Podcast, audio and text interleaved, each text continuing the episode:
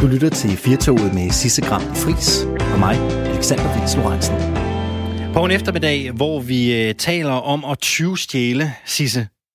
Ja, fuldstændig. Vi taler om at 20 stjæle på landsdækkende radio, og vi vil faktisk gerne have din mening øh, med her.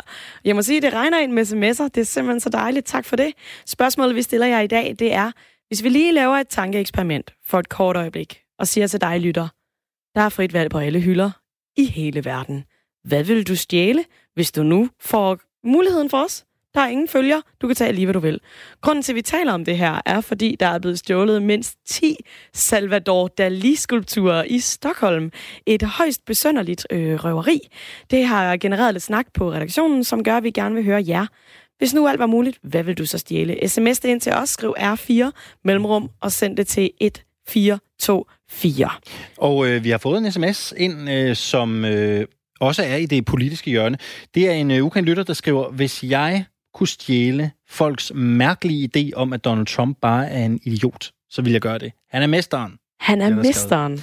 Wow. Og det er jo også en, øh, det er jo også en, det er jo også en ting at stjæle i den lidt mere øh, sådan metafysiske ende, hvis man kan stjæle folks tanker og idéer. Jeg har jo, jeg har jo udmeldt, at jeg vil egentlig stjæle evnerne, og måske også et eksamensbevis på, at jeg er god til forsikringsmatematik. Det er sådan meget konkret, ikke? Det er sådan dejligt håndgribeligt. Det er sådan en, der regner øh, forsikringsaftaler ud for, ja. øh, for folk, ikke? Så øh, ved man en masse om, hvordan man skal regne ud, man har styr på statistik og alle de der ting. Men Alexander, tilgiv mig, men vil det ikke bare være, altså, hvis du gør det på grund af pengene, vil det så ikke være nemmere bare at stjæle pengene? Det kunne man sige jo. Men, er det ikke lidt at øh, skære hele mellemregningen ud? Nå, men så kan man sige, hvis jeg nu stjæler titlen og evnerne, så kan jeg få pengene på ærlig vis. Okay. Hmm, ja, okay, okay. Vi har også en lytter, der skriver, jeg ville stjæle Adriana Limas hjerte. Først bliver jeg helt sådan, nej, hvor sødt det kan være. Det er en eller anden ungdomskæreste, han er forelsket i. Og så googlede vi det, og så er det så en, øh, en undertøjsmodel. Men ja, ja, Derfor er ønsket der også stadig fuldstændig øh, relevant. Det er rigtig fint. Bare bliv ved med at sende sms'er ind til os med, hvad I godt kunne tænke jer. Og hvem ved, det kan jo være, hvis man først skal stjæle hendes hjerte, så kan man stjæle trusserne bagefter, ikke? Ja. Alexander. Sådan er det. Ja, ja, sådan er det. Sådan er det. Ja, men i hvert fald, I er meget velkommen til at sms'e ind til os, og hvis du har noget virkelig noget stort at fortælle om, som du gerne vil stjæle, jamen, så ring dig ind til os på 72 30 44 44. I den her time af Firtoget, der øh, skal vi jo også spille øh, Juice eller Travhest. Ah, det er jo øh, vores faste fredagsquiz her på øh, Firtoget, hvor man skal ringe ind, og så skal man jo simpelthen gætte, ud fra et navn, er der tale om en juice. Juice eller en travhest. Ja, der er jo sådan 50% chance for, at man gætter rigtigt, ikke? Man behøver ikke være ekspert i hverken øh, juices eller travheste. Præcis. Du behøver ikke sidde og tænke, åh oh, nej, jamen, jeg er ikke god til sådan en viser ting. Seriøst, det eneste, vi spørger dig om, det er, er det en juice, eller er det en travhest? Det skulle være til at overskue. Jeg glæder mig helt vildt meget til, at der ringer nogle øh, skønne lytter ind. Og grunden til, at vi kaster os over den her øh, quiz, øh, det er jo øh, fordi, at øh, både øh, juices og travheste som regel er udstyret med øh, meget specielle navne. Og den her quiz, den, den er faktisk ikke helt let. Det tror jeg, øh, det tror jeg vi, skal, vi skal sige i dag. Den er ikke... Øh, øh det, man, det kan godt være, at man lige skal, skal tænke sig om en ekstra gang. Lige præcis, og ikke, og ikke lige falde til sin umiddelbare øh, indfald. Øh, senere i timen her, der skal vi øh, også blive lidt klogere på, hvad man kan give sig i kast med, øh, hvis man nu har rigtig god tid på hånden her i øh, februar. Det er jo sådan, når de fleste mennesker drager hjem fra arbejde, så har man jo lige et par timer, inden man skal i seng og øh, sove, eller hvad man nu øh, kaster øh, sig ud i. Og Sisse, øh, du vil, er du sådan en, der streamer en masse oh, tv-serier? Ja, Jamen, det skal man ikke skamme ja, sig over. Ja, ja, det er jeg. Det er jeg. Jeg synes, det er vildt hyggeligt. Og jeg kan faktisk godt øh, gøre sådan lidt event ud af det. Du vil sådan beslutte mig for, okay, så gør jeg det. Og så ruller jeg mine mørklægningsgardiner ned, rykker telefonstik ud af væggen. Har du, har du mørklægningsgardiner? Selvfølgelig har jeg det. Ja? Har du ikke det? Nej, jeg, det kan jeg ikke prale af. Oh my god. Så slukker man... Jeg har ikke øh... nogen. Ej. Men til gengæld har jeg en nabo, som tit sidder nøgen over på den anden side af blokken. Så det kunne være, at jeg skulle investere mig det tror jeg, du øh, blive rigtig glad for. Men så sætter man lige sin telefon på forstyr ikke, eller på fly, og så skal man bare hygge sig. Så er det noget blandt selv slik og lidt god mad, og så er det bare rigtig, rigtig dejligt. Gør du ikke? Streamer du ikke? Mm, faktisk ikke så meget. Altså, Nej. Jeg ved, det, det er sgu lidt kedeligt, det ved jeg godt. Det, det gør jeg ikke så meget. Altså, Nej. jeg er sådan du ved, jeg, jeg, jeg er, du sådan, sådan en nyhedsfyr, sikkert? Nå, men jeg er sådan lidt en, ja, jeg tror, jeg bruger meget øh, DR. Jeg laver kun, jeg bruger kun DR og, ja. øh, og, og, og, og, TV2 Play, og sådan. Jeg, jeg får ikke streamet ret meget, og derfor så skal jeg ligesom, øh, jeg skal se, om jeg kan blive lidt inspireret i eftermiddag. Det tror jeg godt, når du vi kan. taler med uh, William Eising, som ja. jo laver Stream and Chill her på uh, Radio 4. Det er altså lidt senere i uh, den her time. Men allerede nu, som sagt, det teaser vi altså gerne for. Der er juice eller travhest. Det er der cirka klokken kvart i fem. Så det er altså bare med at uh, finde sin uh, indre quizmaster frem uh, derude. Og nu skal vi tale om et af de mest sådan, øh, mystiske teorier. Der er nemlig været nogle tyve i Sverige, som har stjålet mindst 10 af Salvador Dalis skulpturer. Og øh, den her spanske kunstner Salvador Dali er jo kendt for at lave de her surrealistiske værker, hvor eksempelvis øh, smeltede uger sådan smyger sig ned over ørkenlandskaber. Det er virkelig spektakulært, det her. Og de er simpelthen bare øh, været ind på et øh, svensk galleri i Stockholm, og så er de bare stukket af med de her 10 skulpturer til en samlet værdi på næsten 2 millioner kroner. Job done. Job done. Det virker helt vildt nemt. Jeg så billederne i, i ja, et eller andet sted på nettet. Jeg kan faktisk ikke huske, jeg så den nu. Men hvor man bare tydeligt kan se, at døren bare er blevet brækket op med ligesom et, et, et kojern, eller hvad det hedder. Helt, øh, helt manuelt, helt mm. simpelt. Men det har jo gjort, at vi herinde på Firtoget synes, at det er lidt spektakulært, fordi hvad gør man så, når man kommer hjem med de her 10 skulpturer? Låser man dem bare ind i sin garage og laver et DBA-opslag? Eller hvordan foregår det? Og det er jo faktisk sådan, at øh, i morges på Radio 4 Morgen, hvor der talte Stine Kromand Dragsted og Dan Grønbæk med Kasper Nielsen. Og Kasper Nielsen, han er vurderings- og salgsdirektør hos auktionshuset Brun Rasmussen. Lad os lige høre, hvad han sagde om øh, det her, Alexander det er jo meget interessant det her, Kasper Nielsen, med, med hvad der... Altså, det er jo ikke første gang, der er kunsttyverier. Øh, de er af og til, øh, og, og der har også været nogle rigtig, rigtig kendte nogle tidligere i historien. Men sådan et kunstværk som det her, jeg forestiller mig, hvis det var mig, der havde røvet det, så ville jeg heller ikke øh, forsøge at sælge det ved øh, Brun Rasmussen for eksempel, fordi I tjekker jo alt muligt irriterende, som jeg ikke skal fortælle, hvis jeg skal sælge noget, jeg har stjålet. Ja, det er det. Men, ja. men kommer, kan, altså, kommer sådan nogle kunstværk altså til ligesom at leve et liv under radaren øh, hos, øh, hos samlere rundt omkring? Jamen, altså, der, der er flere forskellige meninger og holdninger omkring det her. Der er folk, der har teorier omkring, at der er et ekstremt stort og etableret øh, sort øh, kunstmarked globalt set. Øh, det er ikke det, vi fornemmer, det er ikke det, vi ser. Og hvis vi skal prøve at perspektivere det på, hvad vi har set øh, ske i Danmark, øh, når du nævner de her kunsttyverier, jamen det mest berømte, det er jo øh, Nibogård Rembrandt-tyveriet. Jamen der dukkede øh, kunstværkerne henholdsvis Rembrandt og Bellini op igen. Det sidste, vi har set, er øh, det her Emil Nolde-maleri, der blev stjålet fra Ølstrup Kirke i Ringkøbing tilbage i 2014. Det dukkede op sidste år. Altså, en ting er myterne, som vi i hvert fald ikke har fået bekræftet, og øh, myterne, som vi kender fra Hollywood-filmene, at der er øh, samlere, der giver store beløb for at, at gemme værker i deres kældre og nyde det for sig selv. Men den virkelighed, vi ofte støder på, det er 20, det er folk, der bliver besnæret af mediernes historie om, hvor mange penge kunst kan være værd, og så går de ind og stjæler det for efterfølgende at finde ud af, hvor utrolig svært det er at afsætte det. Øh, fordi det her sorte øh, marked, det er i hvert fald ikke lige et, der er nemt at, at komme ind i. Så altså, oftest dukker det heldigvis op igen. Den største bekymring, som man egentlig har omkring sådan noget som det her, det er mere om tingene øh, øh forsvinder øh, øh, og bliver destrueret. Øh, det, det er sådan set mere det, vi ofte... For, for man ikke skal ligge inde med det, hvis det er. Lige præcis. At for man ikke brænder ind med det, for at der ikke er nogen bevisbyrde imod en. Og det er jo, kan man sige, for skadeslidte, både for den samler, der måtte eje det, for den galleri, der ejer det, eller for det museum, der har noget ekstremt værdifuld kunst, der er vigtigt for os alle sammen, at, kunne, kunne, at, at, at det skal være tilgængeligt for. Det er jo, det er jo også katastrofalt, hvis, hvis det bliver inde på det hele, at det simpelthen bliver destrueret. Og det var øh, Dan Grønbæk og øh, Stine Krohmann Dragsted fra Radio 4 Morgen, øh, der her talte med Kasper Nielsen, som altså er vurderings- og salgsdirektør og auktionarius hos Brun Rasmussens auktioner. Og Sisse, de her historier, dem kan vi jo også, altså, dem kender vi jo også til i Danmark. I 1992, der er også blevet lavet et tv-program om det, i 1992, der var H.C. Andersens hus som en del af Odense Bys Museer, jo udsat for et øh, tyveri, hvor der blev øh, stjålet ikke mindre end øh, manuskripterne til Kejserens nye klæder, Den lille havfru og Elverhøj, altså de originale manuskripter til de her. Du kan jo selv sådan gruble lidt over, hvad Kejserens altså, nye klæder, Den lille havfru ja. ikke, og Elverhøj, det, det er tre af de helt store for H.C. Andersen. Hvad, hvad, hvad tænker du, det er værd? Jeg synes, det er så svært det her, Alexander, fordi inden jeg kan sige, hvad jeg tænker, det er værd, så er jeg jo nødt til at sige, hvem, hvem aftager, hvem, hvem køber dem? Det har man jo aldrig fundet ud af. Nej. Øh, man, man, man har jo spekuleret i rigtig, rigtig meget. Øh, blandt andet øh, har man, øh, hvis jeg ikke husker fejl, øh, dengang øh, observeret nogle øh, tyskere, der forlod øh, en lystbådhavn i Odense, hvor man spekulerede, om de kunne have stjålet det. Man spekulerede faktisk i, om det her var politisk motiveret, om de var en del af Rota Armee-fraktionen. Wow. Ja, øh, men det, sporet er endt blindt. Altså, man fandt aldrig ud af, om, om det var der, øh, de havnede. Men jeg kan jo lige fortælle, hvor meget det her øh, var værd. Ja. Det var øh, altså 5 millioner kroner værd per styk. Per styk. Tre og der var tre. manuskripter. 5 15 millioner, millioner værd per styk. Og i 1992, der blev altså også stjålet nogle øh, digte, en øh, billedbog med papirsklip, to hæfter med tegninger og en øh, sølvske. Øh, det var Danmarks Radio, der lavede en dokumentar om det. Den, den er faktisk ikke, øh, den er ikke så gammel. Jeg, jeg, jeg tror, at man, hvis man sådan skal beskrive, hvad det var for et program, så har det været sådan en kombination af, af, af true, en true crime-serie og så et indblik i, i H.C. Andersens liv. Og man havde allieret sig med en, øh, med en, kunst, en kunstdetektiv, som skulle se, om han kunne hjælpe med at, øh, med at finde ud af, hvor øh, de her manuskripter og de her øh, andre ting fra H.C. Andersens hus var havnet.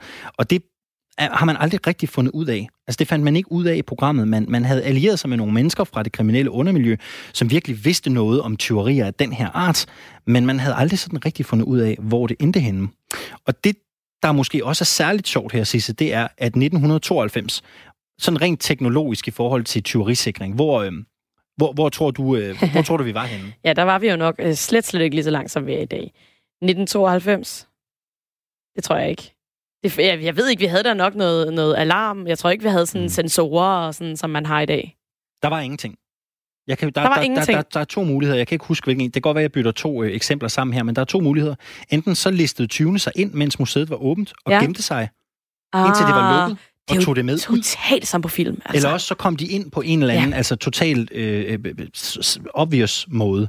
Øh, og, og det var jo, altså, og det her, det er jo en af de, af de, af de største ting, en af de største kulturskatte, der er, der er blevet stjålet. Og det er jo klart, man kan jo spekulere rigtig, rigtig mange tanker om, hvor det er havnet. Er det måske havnet i Asien, hvor H.C. Andersen er kæmpestor? Det er jo efterhånden svært at nævne et sted, hvor han ikke er stor. Men er, han, i- er det havnet i Asien? Er det havnet i Rusland? Ja. Der, er, der, er ingen, øh, der er ingen, der ved det. Det var, en fantastisk, det var et fantastisk program, og alle, der ligesom kunne have interesse i sådan en true crime serie, jeg vil da opfordre alle til at, til at gå ind Kan du og se huske titlen, Alexander? det. Åh, hvis jeg Nej. ikke tager meget fejl. Nej, jeg kan ikke sådan huske det, hvad, hvad det umiddelbart, hvad det umiddelbart hed. Øh, det, det, det, jeg, må Men- være, jeg må være der svar, jeg må være der svar skyldig. Jo, Men- ja. nu, ved du hvad, nu har jeg lige øh, jagten på de forsvundne eventyr. Nu måtte jeg lige Jagten det på de forsvundne eventyr. Ja, ja, Men det er også, det, hele det her har jo sådan en eventyrs feel, ikke? Det lugter jo lidt af eventyr. Man kan jo ikke lade være med at forestille sig sådan første mødet rundt om et eller andet bord nede i en kælder, forestiller jeg mig, hvor 20'erne har siddet. Okay, vi stjæler 10 Salvador Dali-skulpturer. Her er planen. Og så ruller man bare planen ud, trækker i nogle mørke øh, kedeldragter. Det er sådan, jeg forestiller mig, det foregår. Og det virker jo meget, meget manuelt, når man bare kan se de her døren op. Her må jeg lige sige tak til den lytter, der lige påminder mig om, at det ikke hedder et kojern. Det hedder et koben eller et brækjern. Tak for det. Det er fuldstændig rigtigt. Med et koben, og øh, simpelthen bare går direkte ind og tager det. Du har bare opfundet et nyt ord. Det Jeg har skal opfundet- det er jo for nu bare, hedder det at høre, kojern. Jeg synes, at du, du er bare innovativ. Tak, Alexander. Du er virkelig sød. Men hvis man, men hvis man tænker på det her, ikke, altså med, med de her teorier, det er jo forfærdeligt, at vi har mistet blandt andet de her H.C. Andersen-manuskripter, fordi det er jo en, det er jo en stor dansk kulturskat, Ja. og jeg, jeg er helt klart, at den overbevisning, at ting af den her karakter, de hører hjemme på et museum, så vi alle sammen kan have glæde af det. Men man kan jo ikke fortænke nogen i godt at vil eje altså det originale manuskript til Den Lille Havfrue. Altså, Ja, men jeg kan ikke lade være med at tænke på, hvis du stjæler det, sælger det videre, altså du må sælge det videre til en eller anden mafia-boss, der kan vise det frem til sine enormt rige venner i et eller andet lydtæt, aflåst, hemmeligt lokale inde bag en eller anden skabslåge i hans store villa, hvis du forstår, hvad jeg mener. Det er jo ikke sådan en, man, man til offentlig skue bare lige viser frem til alle gæsterne. Og det var jo også øh, Kasper Nielsen fra øh, Brun Rasmussen Auktionernes øh, pointe her i, i det fine interview, vi lige spillede et, et klip fra. Men øh, vi vil jo rigtig gerne høre, hvad i øh, mener kunne være interessant at stjæle, hvis der var øh, frit lejde derude. Hvad er det, I gerne kunne tænke jer at stikke af med? Det er bare at øh, sende en sms ind til os. Skriv R4. Lav et øh, mellemrum. Øh, kom så med din besked, og send det afsted til øh, 1424. Så lander det herinde hos os i øh, Firtoget. Og faktisk, hvis du sidder derude og tænker, ej, jeg vil også stjæle noget stort kunst, hvor folk undrer sig over, hvordan jeg har fået fingrene i det, så kan jeg måske lige lade en kommentar falde om, at faktisk i disse dage står Kolding Bibliotek med den, i den supedase, de ikke kan komme af med sådan en kæmpe stor glasinstallation, der hænger op i loftet. Øh, de er faktisk så ivrige efter, at der skal komme nogen og aftage det, at de har udlovet 300.000 kroner til den person, som vil komme og tage imod den her øh, kæmpe store glasinstallation. Det er noget med, at den vil være meget dyr at hænge op øh, et andet sted. Så derfor får man lige 300.000 oven i kassen. Men det bliver vel ikke mindre dyrt, tænker jeg, for den, der får det, hvis det skal hænges op. Så, så, så ved man jo, hvad de 300.000 kroner skal Øh, bruges ja, til. desværre. Men jeg synes bare, Alexander, ikke? Det er lidt en light udgave, ikke? Så kan man lidt lege det. Op og hænge hjemme i Ja. dagligstuen. Ja, tænk, hvis man kommer og stjæler det, og så lige fik 300.000 kroner oven i hatten. Vi må, se, om det, vi må se, om det er væk i morgen. Du lytter til Firtoget med mig, Sisse Gramte Fris. Vi taler jo med Danmark hver dag her i øh, Firtoget for at finde ud af, hvad der rører sig, og hvilke nyheder, der fylder meget for os alle sammen rundt omkring i øh, landet. I dag skal vi en tur nord for Limfjorden og høre om en sag, der har fyldt en del de seneste 10 år. I hvert fald for indbyggerne i Fjertslev. Det drejer sig om EBH Bank, der gik konkurs i 2008. Den årlange sag er tidligere i dag endelig blevet afgjort i Vesterlandsret. God eftermiddag og velkommen til dig, Karen Edelmann Keinike. Tak skal du have.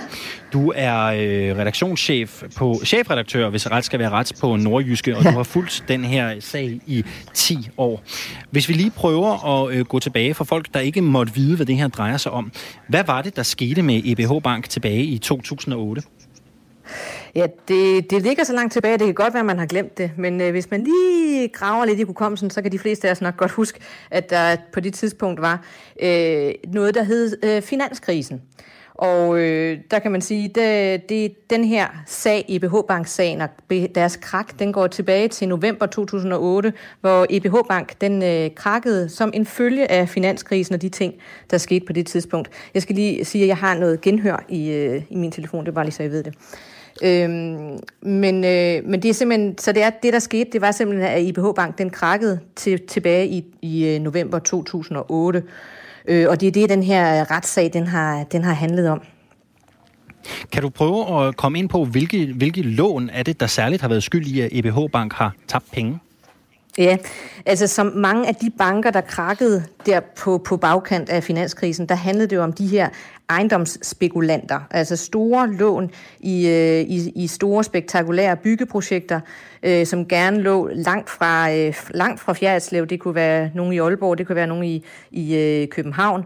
Øh, og øh, Ejens Bank, han havde, som den hed, indtil 2000 2000 cirka, den, øh, den skiftede altså navn til IBH Bank og voksede fra at være et lille lokalt øh, pengeinstitut til at blive en, øh, en bank, der investerede i, i rigtig meget i på ejendomsområdet. Og det var store kunder øh, fra, øh, fra hele Danmark, og også fra udlandet, som, som, øh, som man gik ind og støttede med, med penge i store byg, byggerier. Og det var det, der skete i den der periode op til finanskrisen, at man investerede rigtig mange penge og voksede og vækstede og gik fra at være et lille lokalt øh, pengeinstitut til at være en stor spiller inden for bankverdenen i Danmark. Hvordan har det påvirket de tidligere kunder i banken og sådan nordjyderne generelt? Ja, altså især så kan man sige, at det påvirkede jo kunderne på den måde, at når ens bank krakker, så, øh, så overtager staten, og det, det hedder så finansiel stabilitet, de overtager jo så ens konto og går så ind og agerer bank for, øh, øh, for en, og det er jo i sig selv en mærkelig situation, at man, man ikke mere, mere har sin egen bank. Men man kan sige, at dem, det virkelig ramte, det var jo aktionærerne. Øh, rigtig mange lokale folk havde jo aktier i det lokale pengeinstitut, og de, øh, de mister jo deres værdi fra den ene dag til den anden. Så dem, der havde mange penge i aktier, Øh, eller i hvert fald sådan relativt mange penge, hvis man siger, at man havde måske 200.000 eller 300.000 kroner stående i aktier i det lokale pengeinstitut, øh, dem havde man jo så ikke mere. Så der er rigtig mange borgere i Fjerdslev, der mistede øh, ret store beløb, i hvert fald i en, i en almindelig privatøkonomi. Så kan det godt være i, i dit store finansverden, der er det ikke de store beløb, men for almindelige mennesker, der, der er 50.000 eller 200.000 jo rigtig mange penge. Så derfor så, så var det virkelig noget, der, der sendte chokbølger igennem hele området på det tidspunkt, da det skete. Øh, og det er noget, man stadig husker. Selvfølgelig gør man det, hvis man har mistet så mange penge. Det er jo en sag, øh, der har fyldt meget i mange år, i 10 år, Karen Edelmann Keinike. Hvor meget har den her sag fyldt? Hvor meget har det været noget, man taler om i Nordjylland i de her 10 år? især lige efter krakket, der var det jo det helt store samtaleemne. Der var tre bankkrak heroppe i Nordjylland. Man var forholdsvis hårdt ramt, eller vi var forholdsvis hårdt ramt. Der var også Lykkens Sparekasse, og så Fjordbank Mors. Så mange nordjyder, de oplevede det her med at øh, miste deres penge, hvis de var garant, øh, havde garantbeviser eller var aktionærer. Øh, og andre øh, oplevede det her med at blive overtaget og skulle gå fra at have en, en, et pengeinstitut til at komme over i sådan en mere usikker øh, øh, følelse her i finansiel stabilitet, indtil man så blev overtaget som kunde af en anden bank. Og især for folk, der, der skyldte penge væk, øh, landmænd, der var det en, en ret ubehagelig proces, som fulgte med. Så det er noget, der har, der har fyldt meget. Og også fordi man jo øh, tænke, hurtigt begyndte at tænke, hvordan kunne det gå så galt? Hvad er det, der er gået galt her?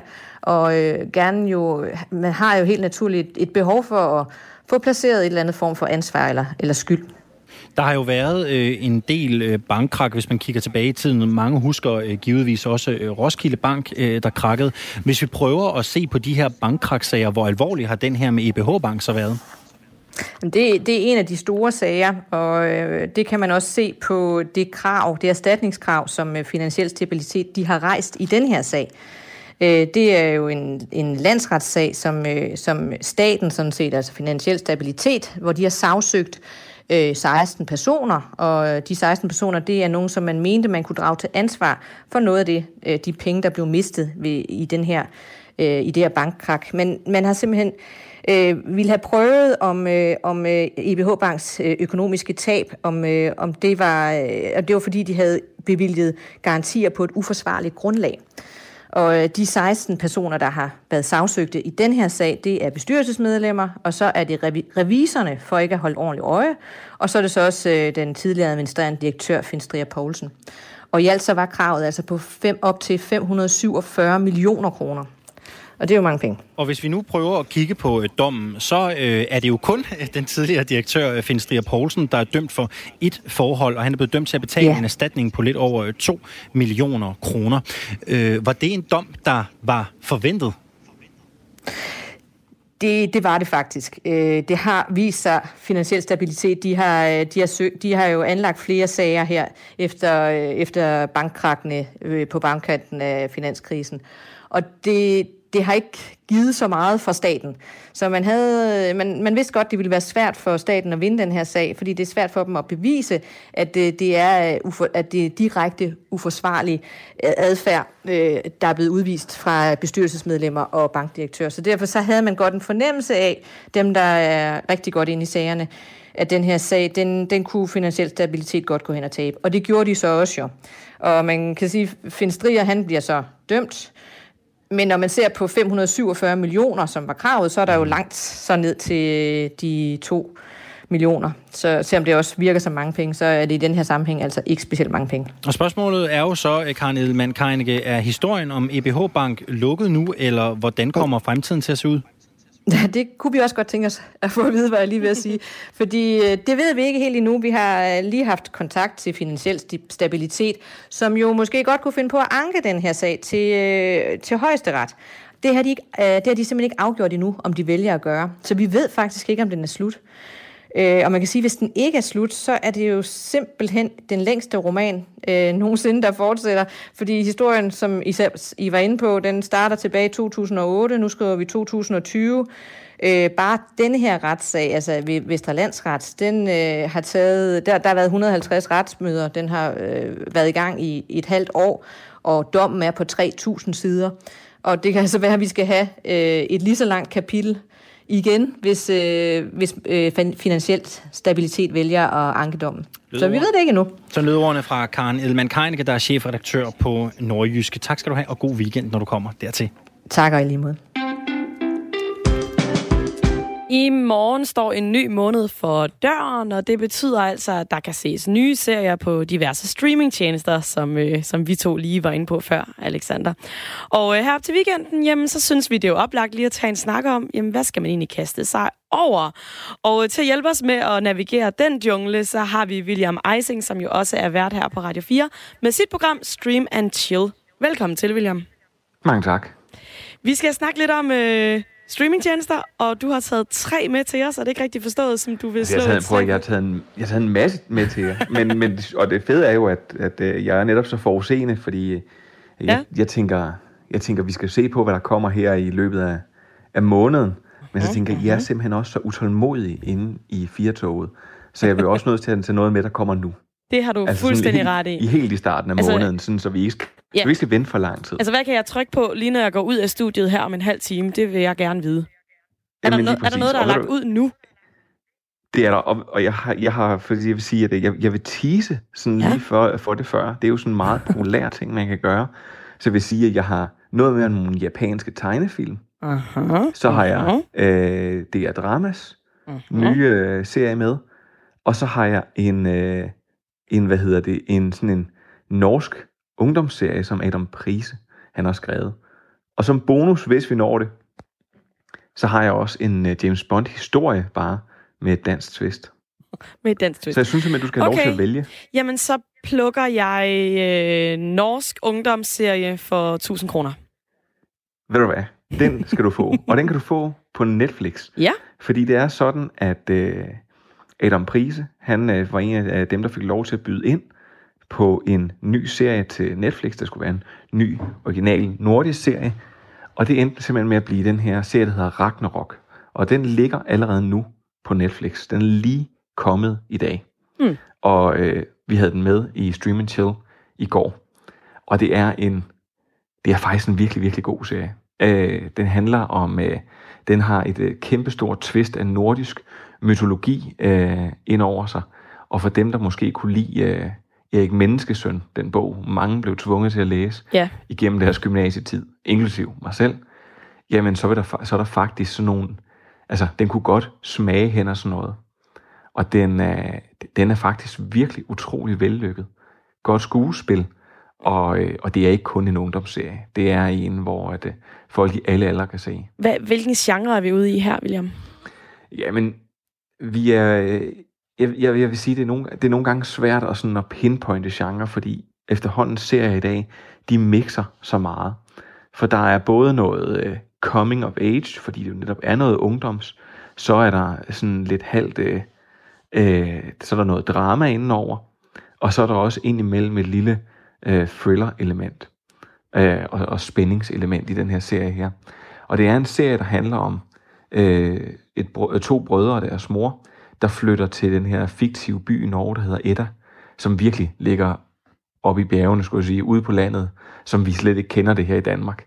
Øh, og her, der sker altså nogle mystiske ting i den her by her. Og den ene af brødrene hedder Magne, og Magne han begynder lige pludselig at, at opleve nogle ting. Altså han kan også nogle ting. Han begynder at komme i rigtig god form. Ja. Øh, en eller anden dag, så for at hjælpe en pige, så retter han hendes cykelhjul ud med de bare næver. Øh, okay. Jeg har engang haft et skævt cykelhjul. Det er altså ikke bare Og lige det, noget, det kunne du altså ikke bare lige rette ud. Nej, det kunne man ikke bare lige rette ud. Okay. Og, og, så man begynder ligesom at fornemme, at der er... Øh, Sådan fantasy-elementer også måske. det er der helt sikkert. Ja. Og, øh, og så man kan sige, for dem, der, for dem, der ved øh, noget om nordisk mytologi, og det er ikke nogen øh, særlig store... Øh, så det er ikke fordi, at det er i den her serie her, men i nordisk mytologi, der er Magne, så vidt jeg husker, på en eller anden måde familiært knyttet til Thor. Okay, Så øh, spændende. ja, Og du, har, du, spændende. du har set hele serien fra jeg start har til slut? set det. Jeg mangler det aller sidste afsnit, fordi det fik jeg ikke lov til at se øh, på forhånd. Okay. Men vi så den her, øh, de gæster, jeg også havde med, vi så den her serie, og vi var faktisk overraskende positive over det. Vi var virkelig godt underholdt, selvom at historien jo, altså de her historiske elementer, og det her med guder og jætter og hvad der nu er i det her, at det er ligesom et lukket, sådan en lille lukket historie. Jamen ved du hvad, så er den faktisk utrolig spændende. Okay. Og der ligger seks afsnit, og, øh, og det er meget, meget anderledes, når man tænker på, at Adam Prisen har været med til at skrive Taxa, Nikolaj Julie ja. og Herrens Borg. Ja. Ja. lige Ja. præcis. Altså, Okay, så, Så- den er binge-worthy. Er det ikke sådan, det, det, er sådan det, er, et nyt det, er, udtryk? seks- prøv lige, det er seks afsnit. Det er seks afsnit. Haps, haps, haps, haps, 45 haps. minutter. Så er den spist. Ja. Øh, vil du tale lidt om øh, DR's nye satsning Ja, også? Ja. ja, for den kommer på søndag. Ja. Når støvet har lagt sig. Mhm. Og øh, så kan vi igen snakke om noget, der er meget anderledes end det, der måske tidligere har været, fordi øh, og så alligevel ikke, fordi de har jo lavet de her sådan, hvad skal vi kalde det, sådan socialrealisme-serier, altså øh, herrens veje, der foregår i et landsbysamfund og har nogle troselementer og sådan noget. Det, det, det har jo været meget de her øh, historier, mens at TV2 øh, har øh, så banger afsted af med, øh, med badehotellet. Så har det været sådan lidt mere, jeg skulle sige, der har været lidt mere dybt i, der har været, mm. og jeg faktisk måske endda sige lidt mere mørke. Og det fortsætter altså i, når støvet har lagt sig, som er en historie, øh, der tager udgangspunkt i, at der sker et terrorangreb i Danmark. Ja. Og så springer man frem og tilbage i tid mellem otte forskellige karakterer, som umiddelbart ikke hænger sammen, men som på en eller anden måde har noget med hinanden at gøre. Og det, altså det er sådan egentlig, jeg har set de første tre afsnit, og det er egentlig det, jeg sådan kan sige om den her serie. Men det jeg så vil sige yderligere, som jeg, som jeg kan sige, det er, at til de her DR-dramaserier her har vi normalt utrolig høje forventninger, og det skal vi også have. Øh, de, sige, øh, de seneste to er blevet solgt til over 100 lande. Og det er altså rigtig, rigtig gode serier. Jeg må sige, at jeg er faktisk utrolig skuffet over den her. Okay. Og, det, og grunden til, at jeg så tager den med her, ja. det er fordi, at de prøver jo, de prøver at gøre noget nyt. Det her med en, man kalder det en non-lineær fortælling. Altså, mm. at man springer lidt øh, i tid, og vi ikke helt er klar over, øh, at du ved, altså den, den bliver ikke fortalt ud i en køre. Og jeg tør godt at sige det her med terrorangrebet, fordi det er det hele serien starter med. Okay, så du spoiler ikke noget? Så til, nej, jeg spoiler ikke noget. Og, og, og, og med det, så vil jeg bare sige, at, det er, at, at selvom de har prøvet noget nyt, og øh, så, så synes jeg faktisk ikke, det lykkes. Og det er jeg egentlig rigtig ærgerlig over, for jeg synes, det lød utrolig spændende, og jeg håber da, at det er mig, der sidder og tager fuldstændig fejl. Men, øh, men jeg, har, jeg, har, jeg så det første afsnit en dag, og så dagen efter så jeg de næste to. Og, og, og historien tabte mig lidt, for jeg synes, det både gik lidt langsomt, men det også var lidt kaotisk, og jeg bliver altså nødt til at sige, at jeg er en meget erfaren serie mm. seer.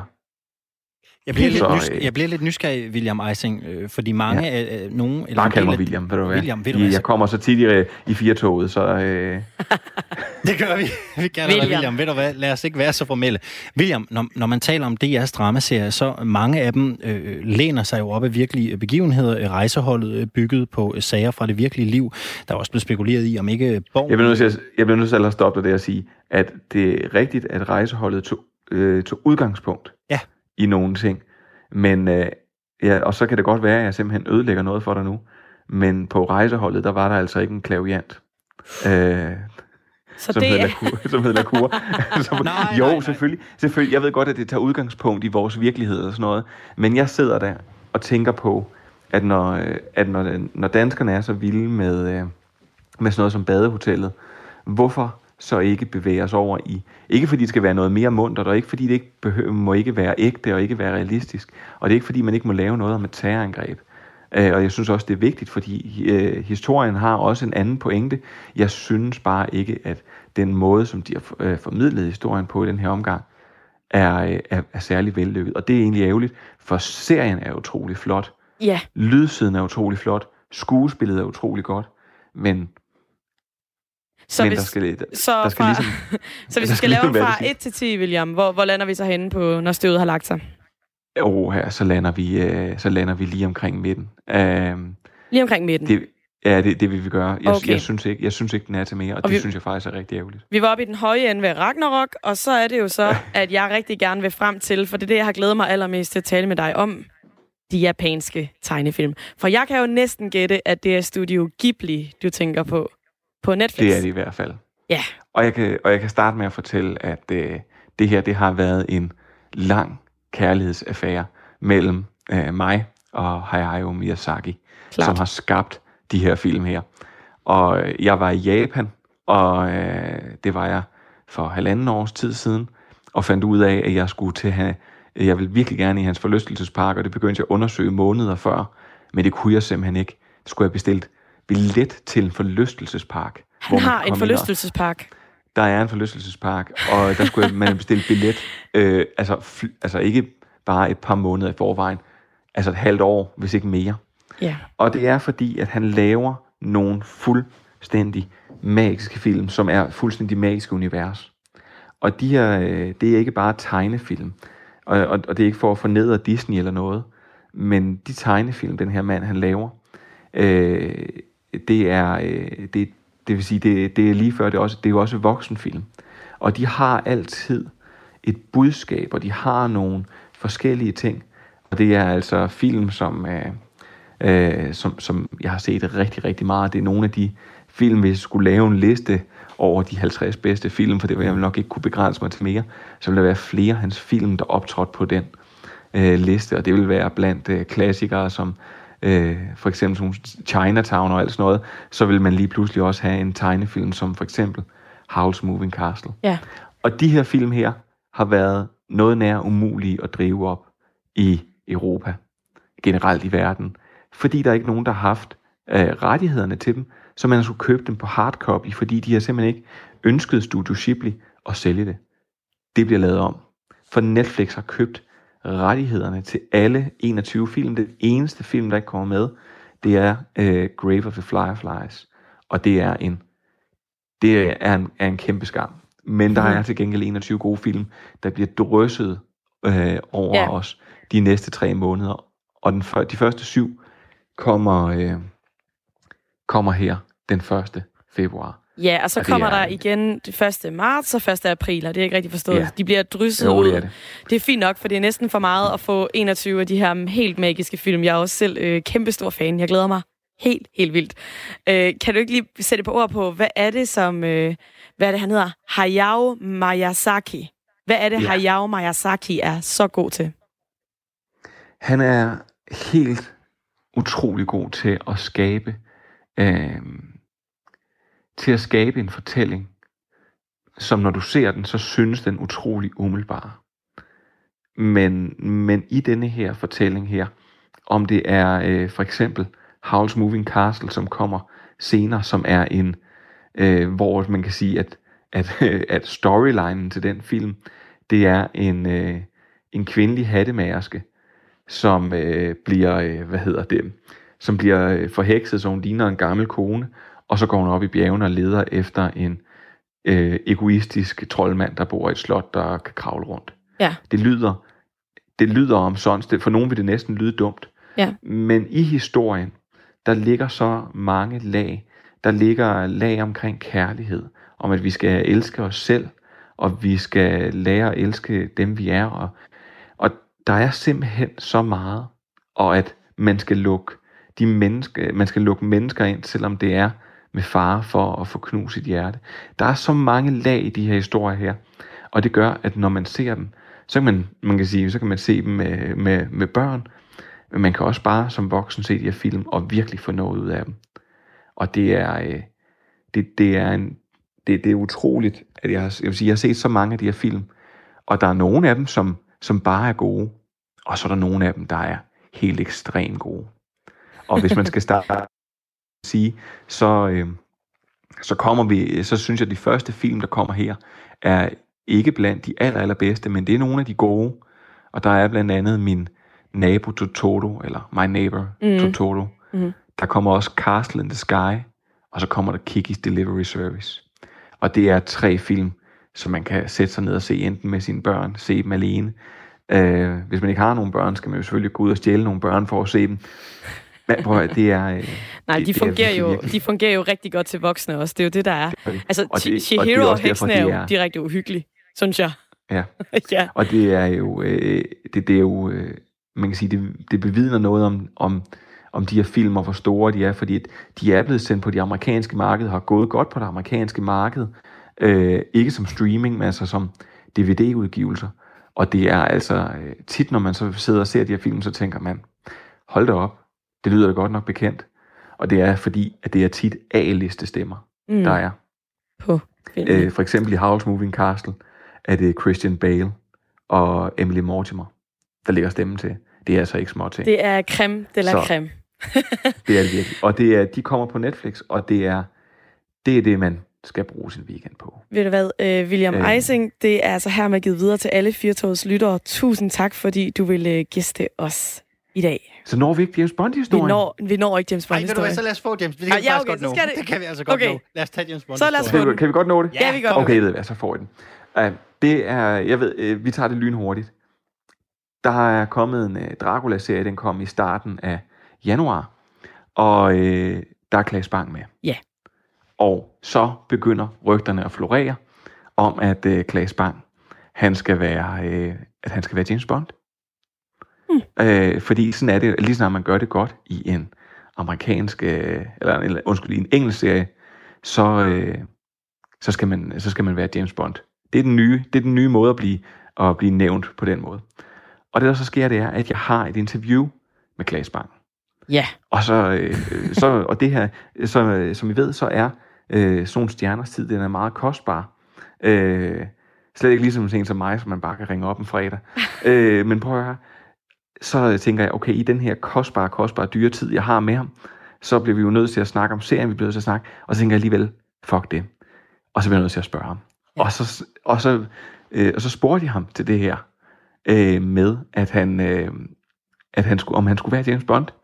Og han kiggede sådan, altså, altså så- stoppede han lidt, og det, det blev sådan lidt mærkeligt, sagde jeg. Men det var bare fordi, at for mange år siden, der skulle, øh, der var, var, da Susanne Bier, hun instruerede The Night Manager, som også er en engelsk serie, så skulle hun lige pludselig instruere James Bond. Jeg, sagde, jeg tænkte bare på, hvad hvis dig og Susanne Bier, altså så kunne hun instruere, og så Ja. kunne du øh, spille James Bond.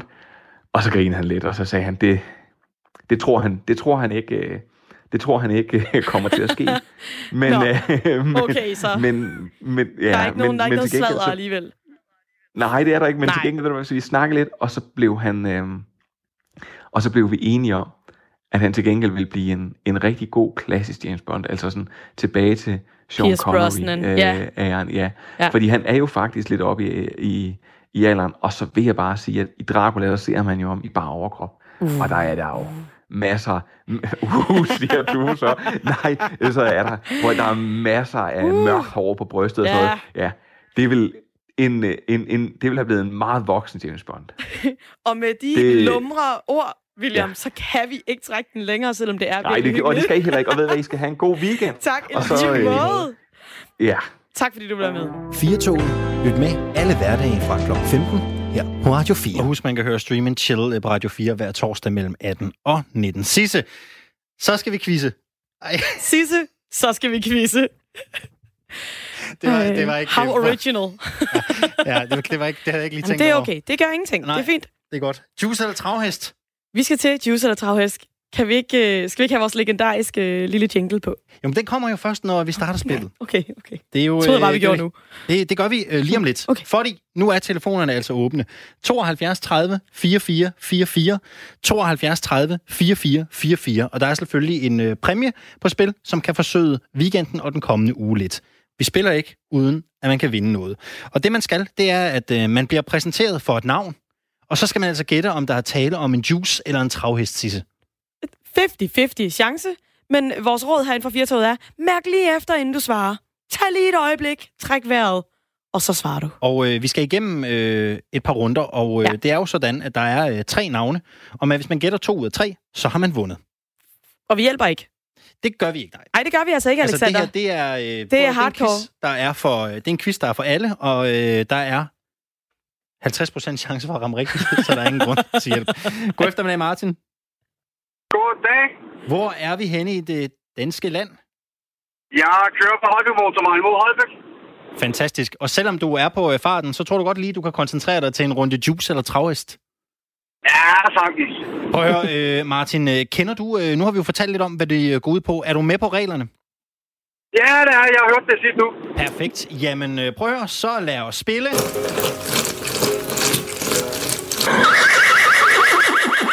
Juice eller travhest. Alright, Martin. Tag en dyb indånding. Og så er Jeg er klar. Perfekt. Der er som sagt tre navne. Kan du gætte to ud af de tre, så har du vundet.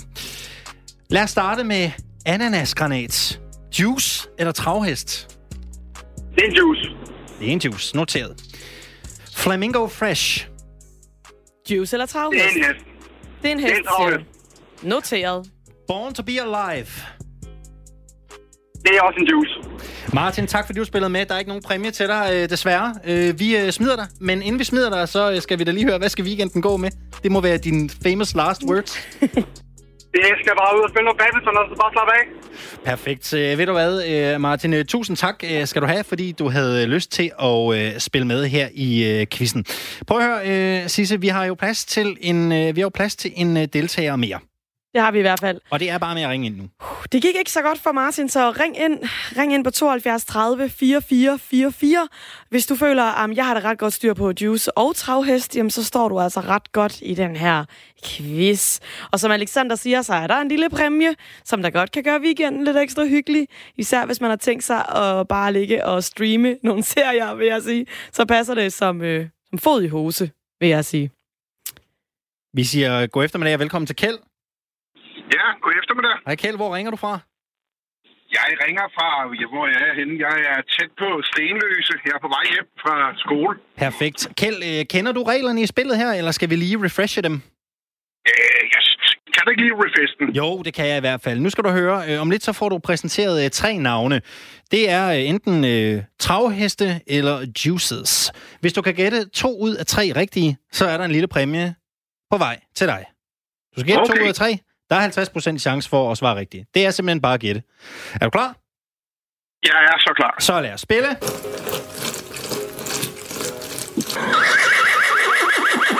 Juice eller travhest. Yes, så er vi i gang med anden runde af Juice eller Travhest. Og her oplæser jeg et navn, og du gætter, om det er en juice eller en travhest. Vanilla Racer. Ja, det er jo en travhest. Noteret. Alexander, vil du tage den næste? What's up, Doc? Hold da kæft. øh, det kan jo sgu være begge dele. Ved du hvad, vi prøver? Det, ja, det er en travhest. Noteret. Og sidste. Green Fix. Er det en juice, eller er det en travhest? Det der green halløjse, det lyder som noget sund juice, mærkeligt noget. Så det er en juice. Nej! 3 Tre ud af ud af 3. tre. Hvor er det smukt. Ej, var det godt. Prøv, jeg skal simpelthen lige høre noget, Kjeld. Du var simpelthen så skråsikker, da du sagde Vanilla, at, at du sagde, øh, da du sagde Vanilla Racer var en travhest. Ja. Kender du den? Selvfølgelig gør jeg ikke det. Selvfølgelig gør jeg ikke det. jeg tænkte nok, øh, der kunne du have vundet lidt point, hvis du havde sagt øh, ja. Prøv lige at høre en gang. Øh, nu, ryger der jo, øh, nu ryger der jo lidt slik øh, på vej hjem øh, til dig. Øh, hvem skal du dele det med? Jamen, det skal jeg med min familie, og så... Øh, øh, vi har sådan et, et, dejligt barn i aflæsning hver anden weekend, så øh, det, det bliver også. Åh, oh, perfekt. Perfekt. Og hvad skal, ja. weekenden, hvad skal weekenden gå med, Kjeld? Jamen, øh, jamen, det skal gå med noget afslappning, gåtur, og så måske en tur i svømmehallen. Det lyder ekstremt dejligt. Prøv at høre, Kjeld. Ja. Tusind tak skal du have, fordi øh, du havde lyst til at øh, være med og have en rigtig dejlig øh, weekend i slagsen. Det lyder til, at der er lagt i øh, kakkeloven til en skøn weekend. Kan du have det godt? Ja, tak og i lige måde. Og øh, vi tager altså en runde ja. juice eller øh, travhest øh, mere. Øh, Sisse, telefonerne de er åbne herinde øh, til studiet. Det er bare at ringe ind til os øh, på 72 30 44 44. 72 30 44 44. Så kommer man øh, igennem til os øh, herinde i øh, studiet til en øh, runde juice eller travhest. En quiz, som øh, jo virkelig overrasker Sisse. Det er øh, ikke altid, de er... Øh, ikke så lette, som man måske kunne tro. Nej, jeg tror også, det er ret meget nemmere at bare sidde og lytte og sidde og gætte derude, end når man rent faktisk er igennem på telefonen. Det er svært. Jeg synes, det er et fuldstændig fantastisk quiz. Jeg forbander den dag, I fandt på den. Jeg var her ikke selv, men det er helt genialt, og jeg synes, det er en rigtig fin, øh, sød jingle. Det må jeg sige. Det må jeg sige. God eftermiddag, Kirsten. Ja, hej. Hvor er vi henne i landet? Vi er i Kongens Lyngby. Kongens Lyngby lige frem. Den helt Ja. korrekte titel, ikke bare Lyngby. Ja, Kirsten, der er jo mange Lyngbyer. Ja, det er jo det. Kirsten, øh, lad os lige høre en øh, gang. Er du up to date med reglerne her i Juice eller Travhest? Jeg tror nok, jeg skal gætte imellem en juice og en travhest. Lige præcis, Kirsten. Og hvis du får øh, to ud af tre rigtige, så er der øh, lidt godter på vej til Kongens Lyngby. Er du klar? Ja. Så lad os spille.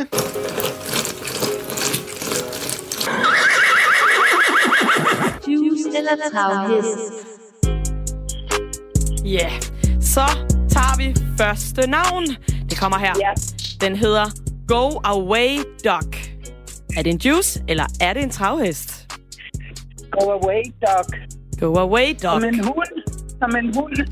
Det, det. Jeg tror, det er en travhest. Jeg noterer en travhest ned her. Hvad med supercooler? Det må være en juice. Noteret. så til og den sidst. sidste, er det en juice, eller er det en travhest, der hedder Final Dream? Det er en travhest. Åh, oh, du redde den på målstregen. To ud af tre rigtige, Kirsten. Fantastisk. Nej, jamen det lyder da lækkert. Prøv at Kirsten. En Jeg bliver nød... gammel kone kan også bruge lidt.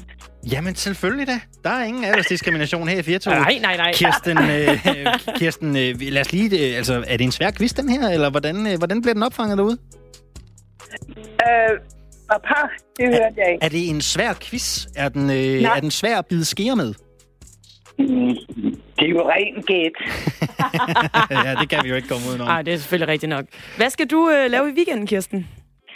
Ja, jeg skal ud og spise med, med min søn og svigerdatter og et par andre unge mennesker. Ja. I skal vel ikke ud og spise på Og er travbanen, vel? Og det er mig, nej, det bliver ikke travbanen. Vi nøjes med at spise noget græsk. Nå, dejligt. Ja. Kirsten, øh, nu, sender vi, øh, nu sender vi det her øh, slik afsted til øh, Kongens Lyngby. Kongens Lyngby, naturligvis. Kirsten, øh, Ja. hvem, skal du, øh, hvem skal du dele godterne med? ja, det bliver nok dem nede og jeg bor nemlig sammen med min søn og svigerdatter. Så, Nej. Og deres børn. Så Nej, hvor dejligt. Det bliver nok der. Ja, er det det har jeg gjort i 25 år. Nå, hvordan, hvordan, hvordan fungerer det egentlig, Kirsten? Sådan en ren nysgerrighed, når man bor så tæt på sin familie. Super, super. Vi har et, et hus, hvor jeg har min egen indgang, og de har deres egen indgang. Så kan vi være sammen, når vi er lyst. Og vi render ikke hinanden på dørene. Og jeg holder min kæft.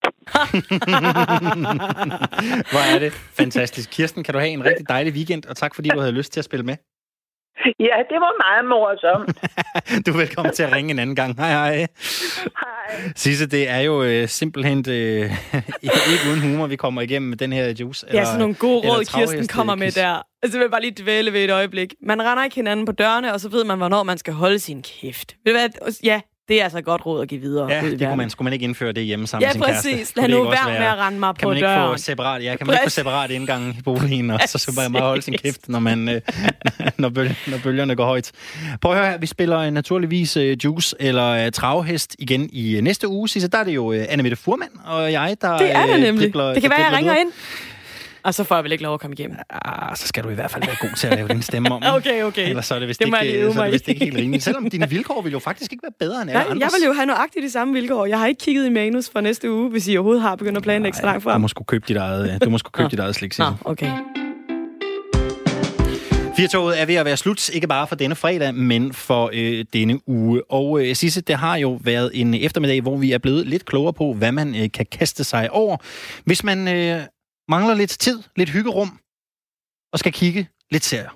Ja, så kan man jo kigge på DR, når støvet har lagt sig, selvom at vores anmelder ikke var helt så tosset med den. Men Ragnarok, rot, rock, eller Ragnarok, vil jeg kalde den. det var der. Jeg vil, jeg vil kalde den Ja, Ragnarok. det tror jeg, du Den øh, har, er høj, meget populær. Og så er der jo øh, de her animationsfilm, som Ja, det er jo kommer. nogle af dine små Ej, favoritter. ja, dem har jeg bare set mange af, Alexander. Det er helt magisk. Altså, det er helt magisk. Musikken er helt fantastisk. Men, men hvad, altså, hvad, kan du ikke lige gøre om, altså, hvad, sådan helt præcis, er det, nu, nu William talte lidt om, om, om noget med børn, men du ser Ja. det også, altså det er vel sådan lidt noget, vi, man kan være fælles om, man kan samles om. Der er Det lidt er, børn, jo, lidt det er jo simpelthen tegnefilm, som jeg, jeg i hvert fald føler kører i to spor. Der er et spor til børnene, som er en eventyrlig, sjov og spændende fortælling. Og så er der et spor til de voksne, hvor, hvor han virkelig er inde og, og rører os på, også som William siger, på store tematikker, på selvkærlighed, hvordan skal du behandle din næste, hvad er grådighed, hvad er had, Altså, det, det, er, det er så spændende, og der er rigtig mange undertoner, som jeg er helt sikker på, kun voksne forstår. Altså, jeg har, ja, jeg har siddet og grædt lidt til, til den der Chihiro og heksene. Det må man også gerne. Der var en øh, serieanbefaling, et par stykker fra William Eising og fra øh, Sisse Gram øh, de Vries, også her på en meget øh, specifik en af slagsen. Det er jo også i dag, hvor øh, Storbritannien øh, træder ud af EU. Der er ikke mange timer tilbage mellem 23 og 24, så er det slut efter 47 år. Så træder øh, Storbritannien ud af, øh, ud af EU. Og øh, vi øh, var jo en smut i London hos øh, Mads Anneberg, som er vært på Lobbyland, og som øh, dækker øh, Brexit. Det er de allerførste timer af Brexit vært for øh, Radio 4, og øh, vi kunne i den grad høre, at øh, man både i London forbereder sig på øh, fest. Det gør man naturligvis øh, hos The Brexiteers, særligt i The Brexit Party.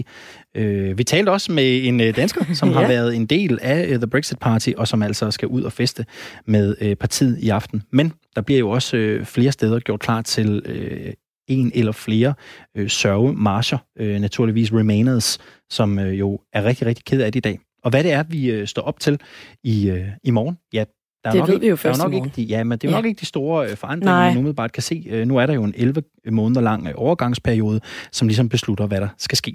Firtoget er slut for i dag. Rigtig god weekend her fra redaktionen. Nu er det tid til nyheder.